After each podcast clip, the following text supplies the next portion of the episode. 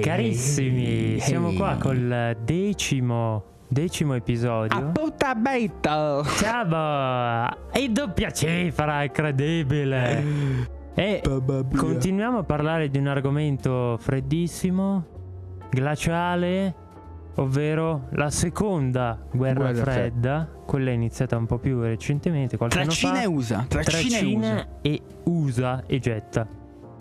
Quindi no. Che poi si offendono gli americani, ci mandano le bombe a casa. Ma quali bombe? Ormai Nagasaki ne sa qualcosa. Ormai Hiroshima ne sa qualche dazio. Ci metteranno qualche dazio. Chi se ne frega. Già ci bloccano Amazon. Già ci stanno daziando, quindi andiamo avanti. Ma che cazzo stai a dire? Parmigiano. Ah, giusto, è vero. Adesso si consuma più parmesan americano che parmigiano italiano in America. Ma io, sai cosa ti dico? Mattietti del parmesan, che io me piglio. Però sono soldi che non ci danno, capisci?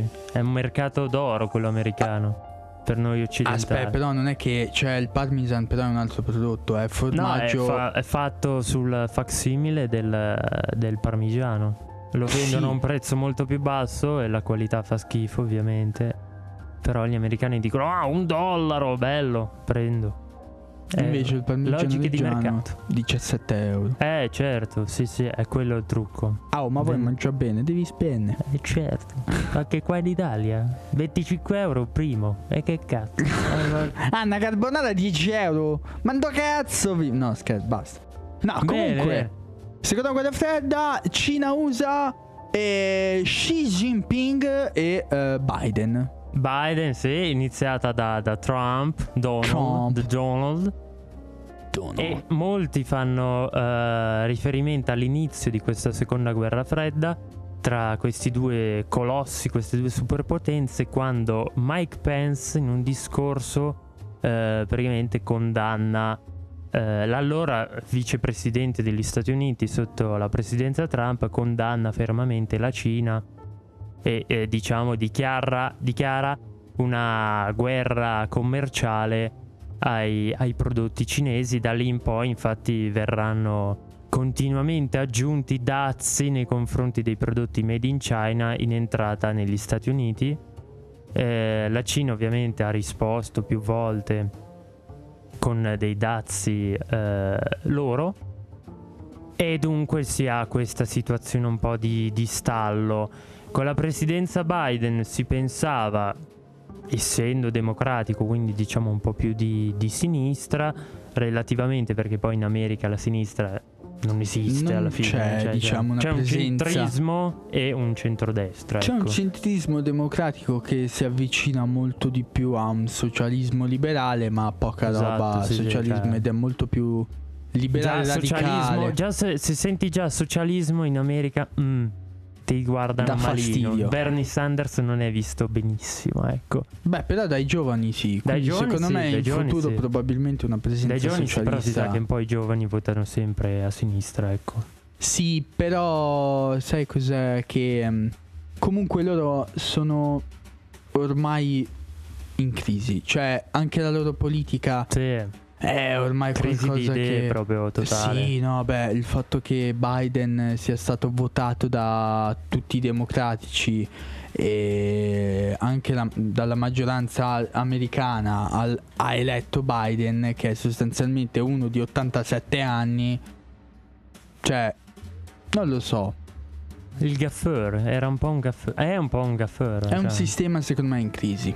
Ed è per questo che la Cina e gli USA sono un po' in conflitto. Ti spiego. Cina di questa poi ne ha approfittato alla grandissima. Allora, secondo me il conflitto USA-Cina nasce da un semplice fatto politico ed economico. Negli ultimi anni l'Occidente, soprattutto gli Stati Uniti d'America, hanno puntato molto alle economie e al commercio che nasceva nel West e East Coast. Sì, quindi la Silicon Valley, nuove tecnologie. Sì, Amazon, eccetera. Apple, Microsoft, e-commerce, tutte quelle robe lì. L'e-commerce, quindi il commercio elettronico, non puntando però al centro degli Stati Uniti d'America, e quindi il petrolio, cioè che era un po' quello che voleva fare Trump. Trump era uscito dagli accordi sul clima, cioè in realtà rivoleva Trump, il petrolio, Trump l'acciaio. Voleva fare il contrario, cioè Obama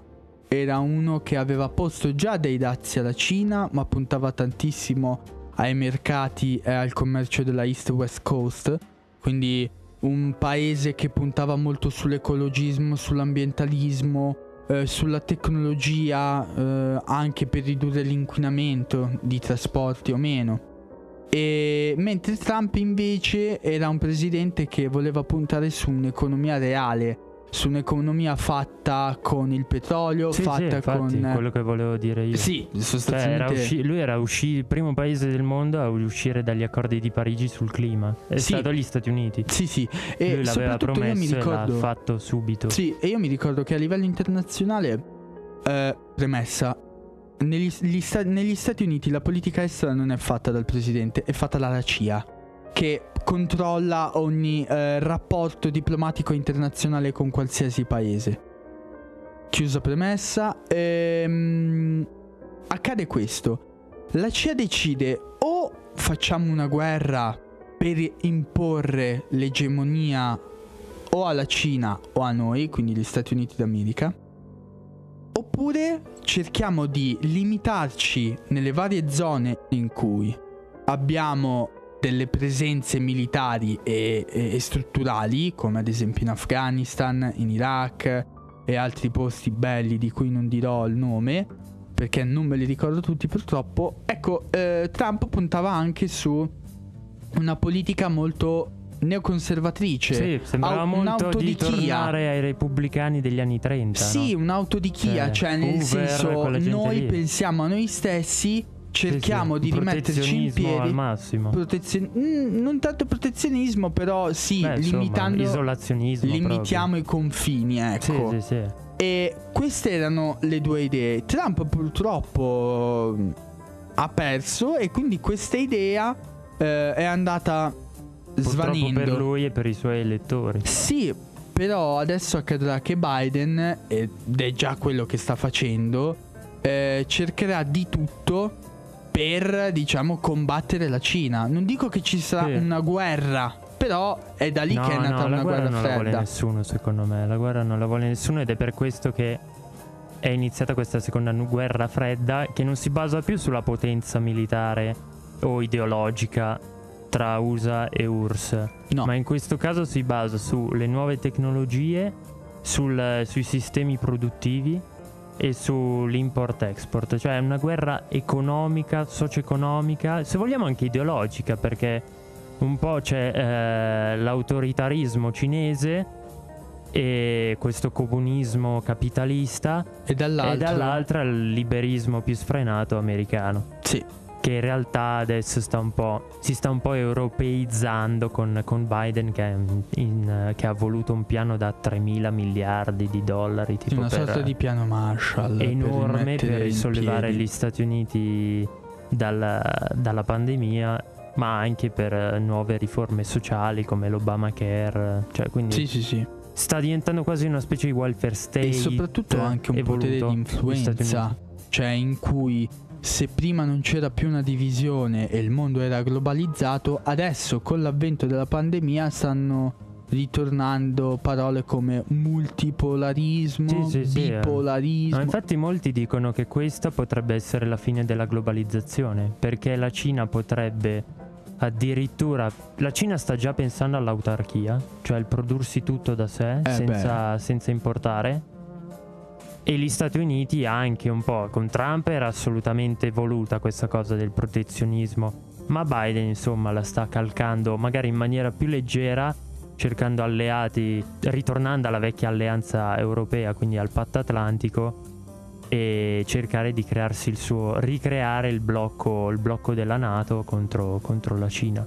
Sì, diciamo che questo è un po' lo spettro che si aggira nell'economia e nel mondo, e soprattutto poi secondo me anche l'Europa sta incominciando a muoversi, soprattutto perché, allora, facciamo un esempio: la crisi di governo che c'è stata nell'ultimo periodo in Italia è anche dovuto appunto a questo fatto qui. Quando Biden è diventato presidente degli Stati Uniti d'America, automaticamente si è aperta una crisi di governo in Italia.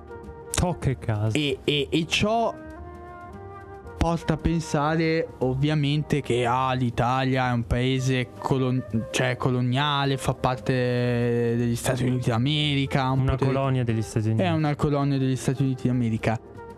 Nel senso che abbiamo dei rapporti commerciali e politici con gli Stati Uniti d'America, è verissimo. Dall'altro però noi abbiamo anche dei debiti da dare agli Stati Uniti d'America, cioè nel senso facciamo parte del Patto Atlantico e a livello contrattuale non possiamo. Dare che ci hanno regalato la democrazia, sarebbe un piccolo tipo risarcimento.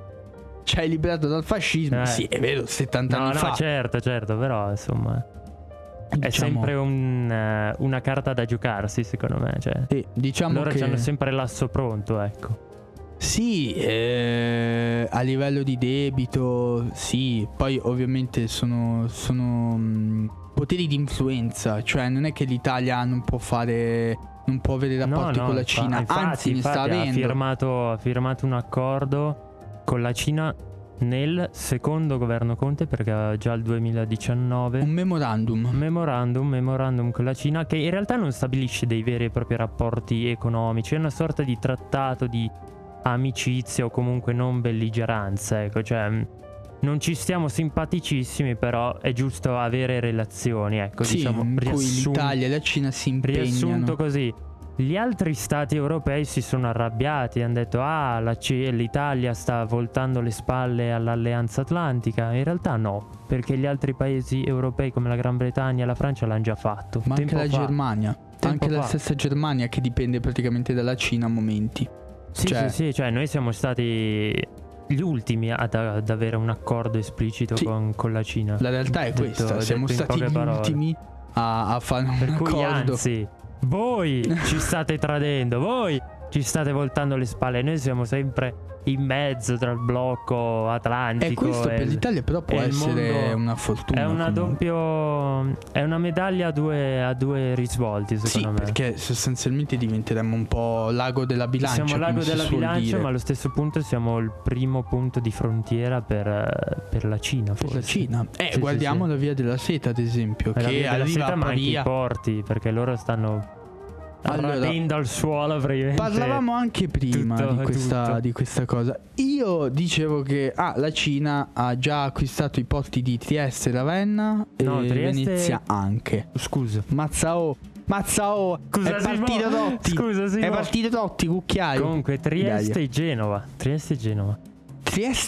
sì, però anche Venezia e Ravenna hanno degli hub. Cioè loro sostanzialmente stanno acquistando, diciamo, o prendendo in affitto, mettiamo così, dei cantieri navali in Italia. Cioè hanno delle concessioni in cui loro possono produrre ciò che vogliono e fare ciò che vogliono. Mentre hanno acquistato proprio con soldi l'intero porto di Atene, che non è proprio l'ultima città del mondo, ecco, cioè la culla della civiltà, se vogliamo, assieme a Roma. A livello culturale sì, però la culla della civiltà a classica, livello commerciale, a livello simbolico però secondo me è importante. A livello economico e commerciale è uno dei porti più importanti del Mediterraneo, collega l'Europa all'Oriente, al Medio Oriente appunto, certo. Questo è il problema. Sì.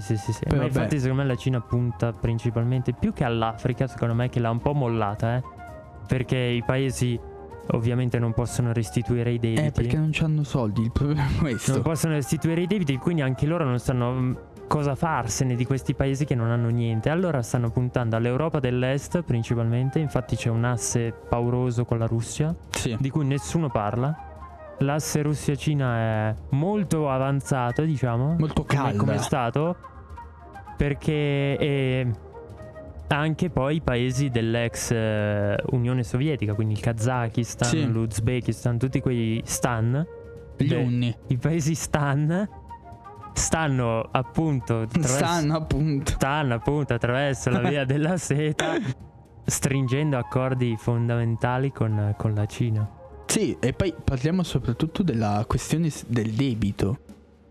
Esatto, sì sì, che la Cina acquista, diciamo, tramite il non adempimento dell'altra parte. Sì. Cioè si preleva quello che vuole, in poche parole. Tu mi devi 20 miliardi, io ti prendo 20 miliardi in beni che tu hai, tipo in infrastrutture, eccetera. Sì, io ricordo di aver visto su, credo, Atlantide, che è un programma sulla 7 per chi non lo sapesse, in cui parlavano appunto della Cina che diventava appunto una potenza mondiale internazionale, e ricordo con grande curiosità questo punto in cui si diceva che la Cina cosa fa? In parole povere, va in Africa, prende un accordo col Kenya e gli dice: io ti costruisco questi tot palazzi, ti faccio delle città, strade, ponti, quello che vuoi, però io ti compro un pezzo di debito. Poi ovviamente questi soldi me li devi ridare, facciamo una sorta di pagamento a rate e tu me li dai. Però per far sì che tu poi possa anche pagare di meno, a livello politico voterai a favore del candidato per le cariche dell'ONU o della NATO. Ah, ok. Infatti certo. Le cariche della NATO sono credo 12 o 16. Però la Cina fa parte della NATO? La Cina fa parte dell'ONU. Dell'ONU, eh? Dell'ONU. Della NATO. Della NATO non lo so, però comunque. Della NATO no, Russia, Cina non fanno parte. Quasi i segretari credo siano circa una decina. E 4 di questi 10 sono tutti cinesi. To. Quindi voglio dire, c'è una grossa fetta di potere, influenze e potere all'interno. Beh, sono anche 1,5 miliardi di persone, per cui è abbastanza normale secondo me. Sì, anche di più, perché 1,5 miliardi sono quelli contati all'anagrafe. Poi pensa a tutti quelli nelle campagne. Pensa a quelli immigrati poi nei nostri paesi, nei paesi occidentali o in America. Tutta la gente di origine cinese. Sono un sacco. Cioè è una roba incredibile. Sì. E infatti, come abbiamo detto prima, il buon Xi Jinping ha levato l'obbligo del terzo figlio, cioè si può andare avanti. Sì, oltre il terzo figlio. Prima, ad esempio, i cinesi ovviamente ricordati come grandi atleti dell'amplesso. Soprattutto molto dotati. Beh, oddio, a livello, quindi basta poco ragazzi, abbiate fiducia, basta poco. A livello metrico non lo so però, e non lo voglio sapere sinceramente. A livello metrico decimale, qui andiamo sui micron secondo me, cioè alla meno 10 alla meno, proprio andiamo nella negativo, sono millimetri. Cioè, Simo l'ha capito. In Africa al metro cubo. Simo l'ha capito, tu non è. No, ma l'ho capito, vai tranquillo. In Africa al metro cubo. E in Cina, in Asia. Ingegneria genitale. Dovremmo inventarci. Ingegneria genitale. Comunque, tornando al discorso.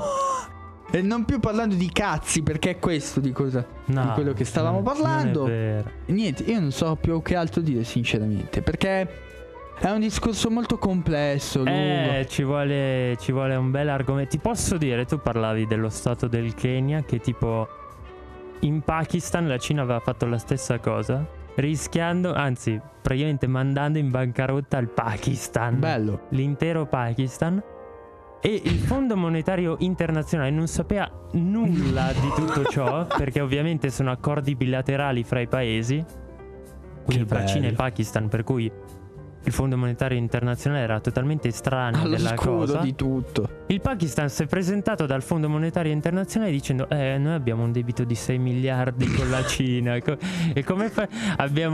Siamo in piena bancarotta e adesso è il Fondo Monetario 2 punti. Ma come cazzo avete fatto? Ma che cazzo avete chiesto? Ma che cazzo combinato? Ma fino a 2 anni fa producevate Kashmir, mo avete un debito di 6 miliardi. E la stessa roba è successa in Sri Lanka, come e la Cina si è praticamente concessa da sola, perché appunto lo Sri Lanka non poteva adempiere al debito. Il porto uno dei porti principali dello Sri Lanka se l'è costruito e se l'è comprato, ed è così anche perché loro sono in conflitto con l'India, cioè la Cina, la Valle del Kashmir. Abbastanza. Ci sono stati anche scontri armati, quasi mi verrebbe da dire, se non sbaglio. Sì, proprio invasioni reciproche, eccetera. Proprio guerre. Poi c'è il caso anche un po' degli uiguri, la comunità musulmana cinese, all'interno di uno stato cinese che è sottoposta a un vero e proprio esperimento biometrico, cioè di riconoscimento facciale. Sì, sì, la Cina sta sperimentando su questa popolazione il riconoscimento facciale ovunque. Cioè tu vai in giro, questi sanno esattamente chi sei, quanti anni hai, eccetera. Per cui bello. In Cina stiamo arrivando, se non siamo già, al Grande Fratello di Orwell, dove ti controllano vita, morte e miracoli. Per me il Grande Fratello di Orwell c'è già da 50 anni tu ormai. Dici tramite Facebook, ma con tutte le tecnologie che abbiamo, cioè sì, in strada noi siamo pieni. La privacy non ha senso di esistere, secondo me. Cioè per determinate materie non ha alcun senso. Oramai tutti sanno. Sì, no, ma se io cerco tipo il tuo nome mi appaiono vari profili e tutto. Vedo cosa ti piace, cosa fai, quando sei nato, quanto hai cacato. È una roba di facciata la privacy. Cioè sì, in realtà no, beh, viene palesemente scavalcata. Cioè la privacy c'è, però è tra individuo parziale. Tra individuo e individuo sì. Cioè però tra la società e l'individuo la società sa tutto di te, esatto, cioè, esatto. E può sapere tutto di te. Quello è il problema. Può sapere tutto di te. Che è una società privata. Sì, anche se sei una persona meno in vista, secondo me riesci tranquillamente. No, infatti. E dicono anche che attraverso i cellulari Huawei, non so come si pronunci bene, con la vendita di questi telefoni la Cina abbia una sorta di microchip che controlli tutto. Sì. Per cui anche io c'ho un telefono cinese, lo Xiaomi. Un'altra organizzazione del governo cinese. Quindi amico mio, in Cina sanno tutto di te. Sanno tutto. Tu vai in Cina, neanche atterri, sanno già quanti anni hai. Posso raccontare questa? No, vai. Allora, io una volta mi ricordo. Sei andato in Cina? No. Ah. Ma ho avuto un rapporto con una non una cinese, però la Cina. Oh, sì, ho avuto un rapporto con la Cina. Cioè, attenzione, Marco Polo? No, no, magari. No, è successo questo, cioè io stavo tranquillamente navigando su internet. No, attenzione, non incominciamo. No. Questo contenuto può essere sensibile. Non cominciamo a fare doppi sensi perché non ha senso. No. Cavalcate i 5 attenzione, minuti. Ma io sono serio, serissimo. Io mi ricordo che a un certo punto Google mi aveva chiesto se fossi io la persona che stava navigando su internet. Ok. In un determinato orario, fortunatamente io, scaltro come una volpe, ho guardato la data ed era di qualche giorno fa, alle ore tipo 1:15, una roba del genere, di notte. Io dormivo, quindi ho detto, sai che c'è? Vado a vedere cosa è successo. Google sostanzialmente mi ha detto anche, cioè è riuscita a rintracciare il posto da dove è partita questa sorta di segnalazione, cioè da dove Google ha captato questa sorta di dove tu fossi. Sì, in Cina. Cioè sostanzialmente. Però è strano perché in Cina Google praticamente non esiste. Non esiste, però ci sono molti attacchi hacker. Però ci sono molti attacchi hacker. Guarda Alibaba ad esempio. Alibaba è un sito cinese.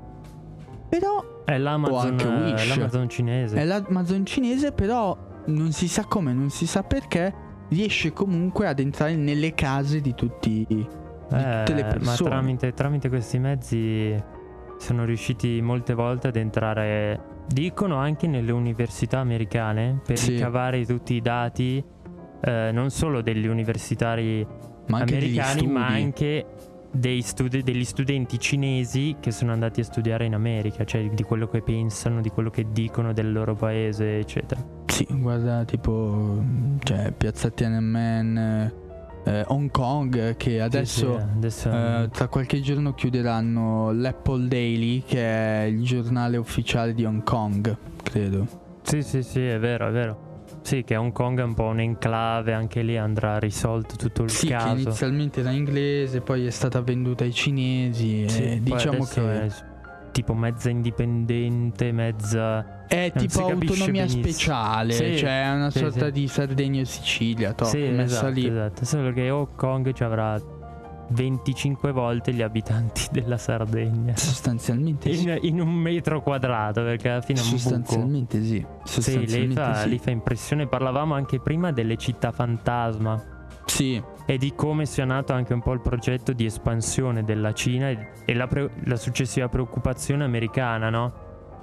Perché la Cina ha questa sovrapproduzione incredibile di cemento e acciaio che praticamente servono per qualsiasi cosa, per cui loro, pur di liberarsene, la vendono al primo che capita, per cui il loro commercio è praticamente perennemente in positivo e sono una fabbrica di soldi, alla fine mi verrebbe da dire, sono una fabbrica perenne di commercio. Sì. A livello commerciale è incredibile. Poi loro hanno anche comunque un sistema economico che non è come quello comunista dell'URSS degli anni 40. No, loro 40. Diciamo quello cinese è molto un comunismo di facciata, perché è un comunismo capitalista con la svolta nel 79 dopo la morte di Mao. Mao sì, era proprio un integralista comunista vero e proprio, ma successivamente hanno compreso. Questo è il telefono di Luca. Hanno compreso. Questa parte la tagliamo. Allora, e appunto dicevamo che questo capitalismo è, diciamo, un capitalismo di Stato. Noi parlavamo di questo, sì, proprio perché è una Cina, sì, uno Stato imprenditore, ma non è totalmente racchiusa in se stessa, ma anzi ha commercio in tutto il mondo, cioè veri e propri colossi che girano per l'intero pianeta. Sì, pensiamo a lo ZTE, o credo si chiami così, non mi ricordo, o la Huawei o Alibaba, Xiaomi, Wish. Sì, ci sono tante aziende che sostanzialmente si stanno accaparrando certi settori economici delle nostre economie, cioè. Gli Stati Uniti, diciamo, stanno cercando di correre ai ripari in modo un po' frettoloso, ma su alcuni settori diciamo che sta già perdendo la battaglia, come l'intelligenza artificiale e i software, ad esempio i microchip che vengono totalmente prodotti in Cina. Ma guarda anche la Apple che sostanzialmente produce telefoni solo in Cina. C'è proprio una vera e propria la battaglia del litio, perché il litio è praticamente la base di ogni smartphone. Sì. È quella specie di base metallica che c'è all'interno di ogni smartphone e viene definita un po' così perché proprio la Cina e gli Stati Uniti si stanno contendendo quei paesi al di fuori dei loro confini, quindi sud-est asiatico mi verrebbe da dire, dove gli Stati Uniti hanno un certo potere di difesa, se vogliamo, dei confini di quegli stati, e questa battaglia si basa proprio sulla contesa di questa risorsa che è fondamentale. Sì, poi secondo me c'è anche da dire un'altra cosa, che gli Stati Uniti d'America stanno molto giocando sulla mossa del i diritti, cioè loro, sì, diritti civili. A risposta, esatto, di cosa sta facendo la Cina rispondono con i diritti civili, cioè che la Cina produce tanto, è economicamente forte per il semplice motivo che i cinesi non hanno dei veri e propri diritti di lavoro, certo, diritto di vita, certo, diritto, certo, di espressione, non c'è guardiamo libertà di stampa, Hong Kong, non c'è nulla. Sì, purtroppo questa è la situazione. Sistema totalmente controllato e autoritario, che magari vi spiegheremo prossimamente meglio. Mass media, le dittature. Esatto. Potrebbe essere un argomento per una prossima. Ma soprattutto puntata, anche con la puntata della Via della Seta che ci siamo promessi. Giusto. Un'altra puntata importantissima. Quindi la Cina tornerà ben presto e vi ringraziamo. La Cina è vicina, mai così vicina. Vai. Andate in via Paolo Sarpi. Vedrete quanto è vicino. Pechino. Vedrete quanto è vicina. Bene, terminiamo qua l'episodio e ci sentiamo, ci vediamo e ci ascolterete nel prossimo episodio, e quindi un grande saluto. Ciao.